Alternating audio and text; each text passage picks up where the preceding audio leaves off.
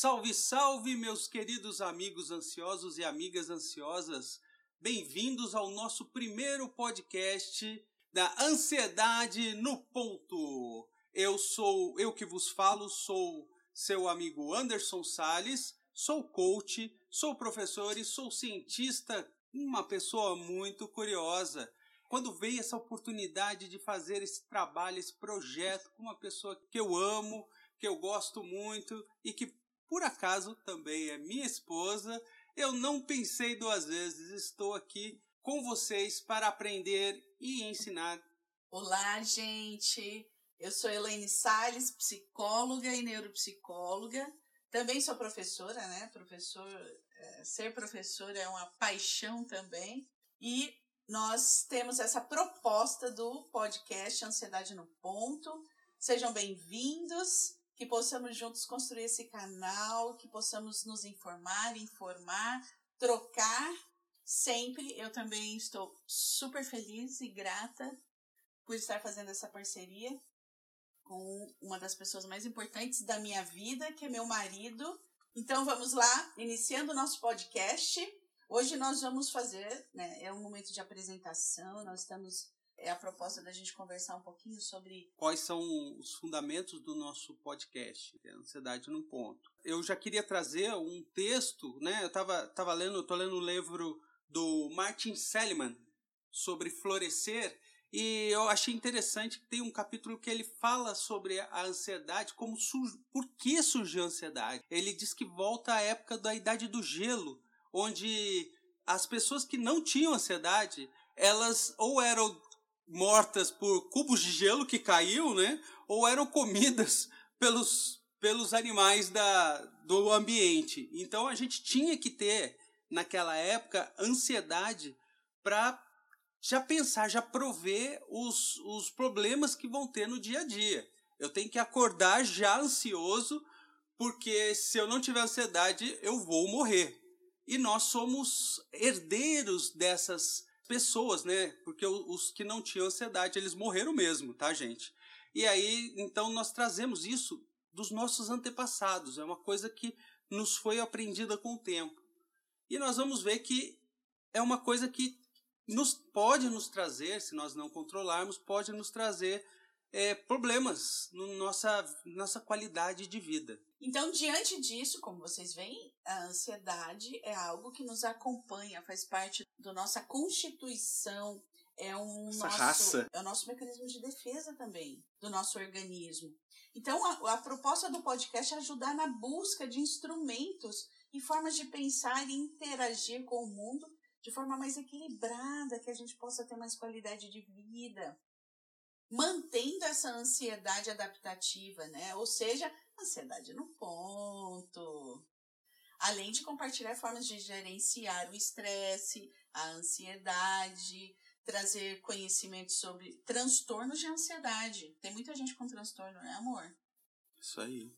Síndrome do pânico, agorafobia e vários, vários transtornos que a gente nem sabe muitas vezes que é um transtorno, que é ansiedade e é um tipo de ansiedade. É, tudo que nos prejudica.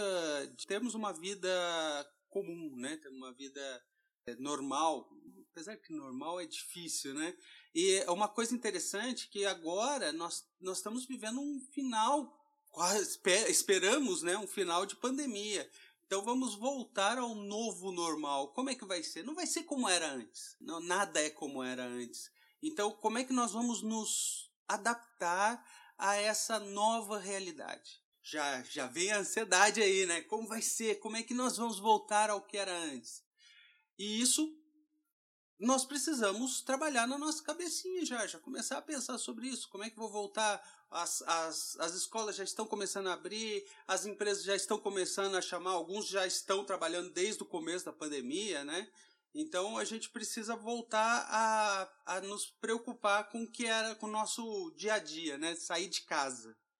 É interessante que, do mesmo jeito que se falou muito de saúde mental durante a pandemia, continuaremos com o tema saúde mental por uma adaptação. A gente precisa Exatamente. se adaptar. E sempre saúde mental será um grande tema porque o ser humano precisa de, do equilíbrio entre a mente e o corpo. Então, a proposta do podcast é trazer a prevenção e o tratamento, se caso a cabecinha já tenha entrado em algum transtorno, ter ficado um pouquinho mais dodói aí. Isso aí. Além disso, também traremos a propostas de autocuidado, de cultivo de equilíbrio emocional, de medicina integrativa, medicina mente-corpo, de psicologia, certamente de psicologia.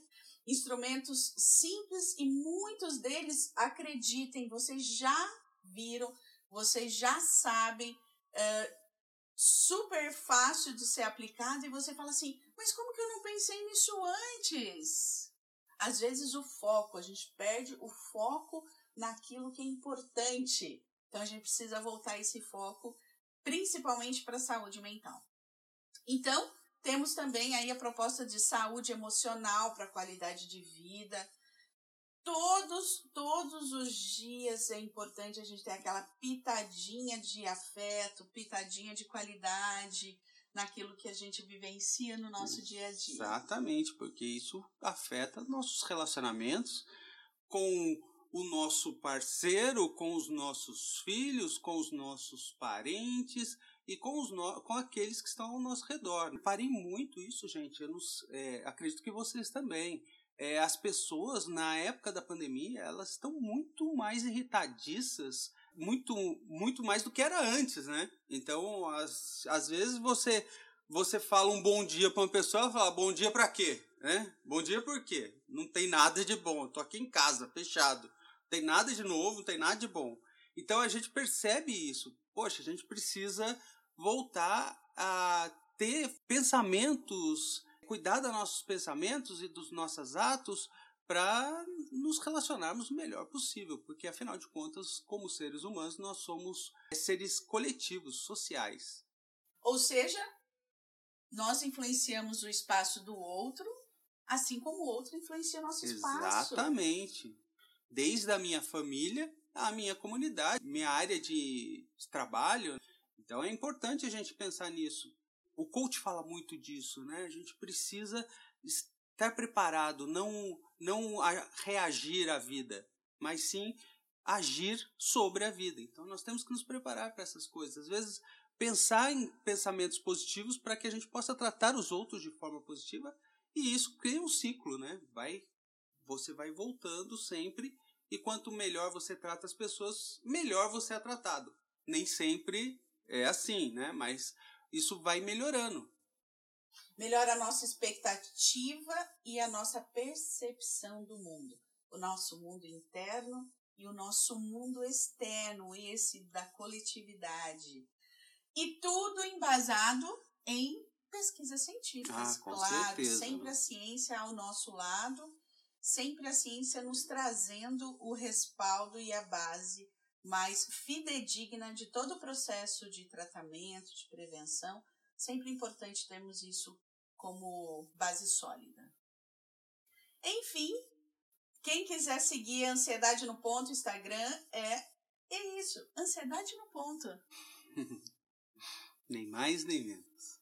Nós temos uma frase que nós conversamos bastante e chegamos numa, numa frase que a gente já leu algo bem parecido, a gente já ouve muito bem parecido, mas é, foi a que marcou para falar sobre ansiedade o quanto a gente precisa aprender a lidar com esse com esta necessidade de prever coisas, de, de se precaver com uma imaginação, que é aquilo que ainda não aconteceu. Que é assim: aprenda com o passado liberte-se do futuro, vivendo de forma consciente e afetuosa o seu presente. É isso, gente. Venham juntos conosco. Eu sou o Anderson. E eu sou a Elaine. Forte abraço a todos e um beijinho. Obrigado pela audiência.